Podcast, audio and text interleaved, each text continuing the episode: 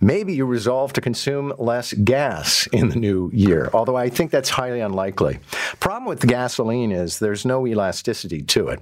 I mean, maybe you won't do a road trip, but for the most part, if you are a person who relies on their car to get to and from work, if you have to pick the kids up from hockey, drop them off for hockey, if you need a car in order to run the basic errands like going to the grocery store, then no matter what the price of gas is, you're just going to swallow it. So, what is the wisdom on where the price of gas is going in the near and long term? We turn to Dan McTeague, joining us, president of Canadians for Affordable Energy. Dan, Happy New Year to you. Hi, am I allowed to say that? Yes. Happy New Year, John. okay, so will it be a Happy New Year for those of us at the pumps? Yeah, you know what? Mixed bag. Um, I think we're going to see a repeat of 2022. That is to say, we're going to see highs, we're going to see lows. We ended the year 149.9, as uh, uh, News Talk 1010 quite accurately reported last Thursday uh, for Sunday, and uh, we won't get a change until at least Thursday, which point we might actually see a little bit of a decrease. So the first week of the new year is uh, is likely to be you know, quite quiet. Uh, but I think con- considering fundamentals, OPEC's meeting next week uh, we could start to see prices uh, firm up a little bit. I think they're pro- we're probably in, in line for about a five to ten cent increase in the month of January, uh, stable in February, but uh, March and April look for another ten cents. So we'd be the 170, 180 range likely by the first few days of uh, spring, and as other factors kick in, continuation of a weak Canadian dollar, a carbon tax increase of about three and a half cents a liter on April 1st, and then the shift that you and I have talked about for many, many years.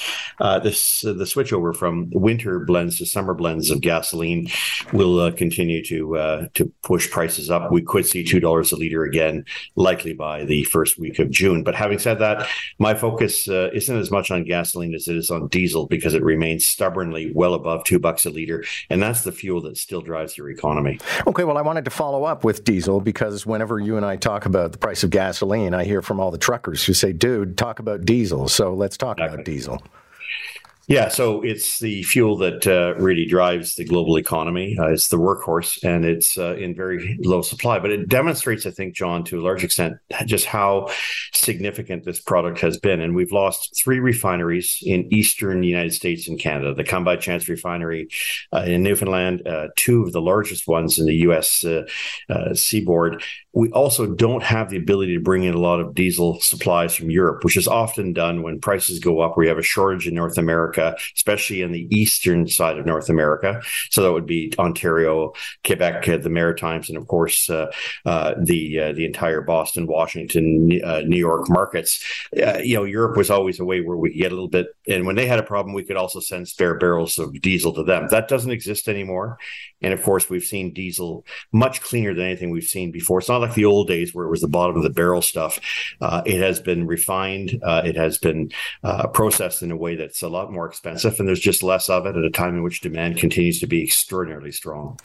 And then I'm guessing making hard and fast predictions about the near and uh, medium term or term are kind of hard. I mean, last year nobody foresaw that uh, COVID was going to be on an absolute tear in China, and that was going to bring the economy to a halt.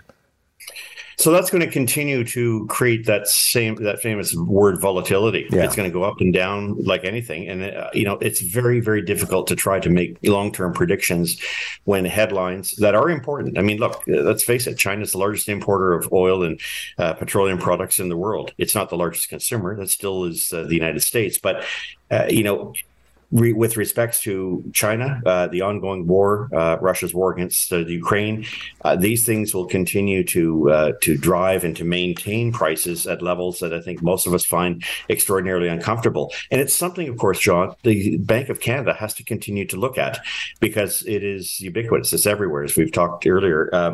Uh, fuel, whether we like it or not, is still very much part of our lives. And if diesel goes up, natural pr- gas prices go up because they're seen as sort of, you know, especially at a time in which we're we're you know heading into colder winter, although not in Europe. They're heading to a what could be a very significant warm spell. Mm-hmm. So you know, there's a lot of there's a lot of moving parts here, and trying to make an assessment is not that uh, is not as easy as it used to be.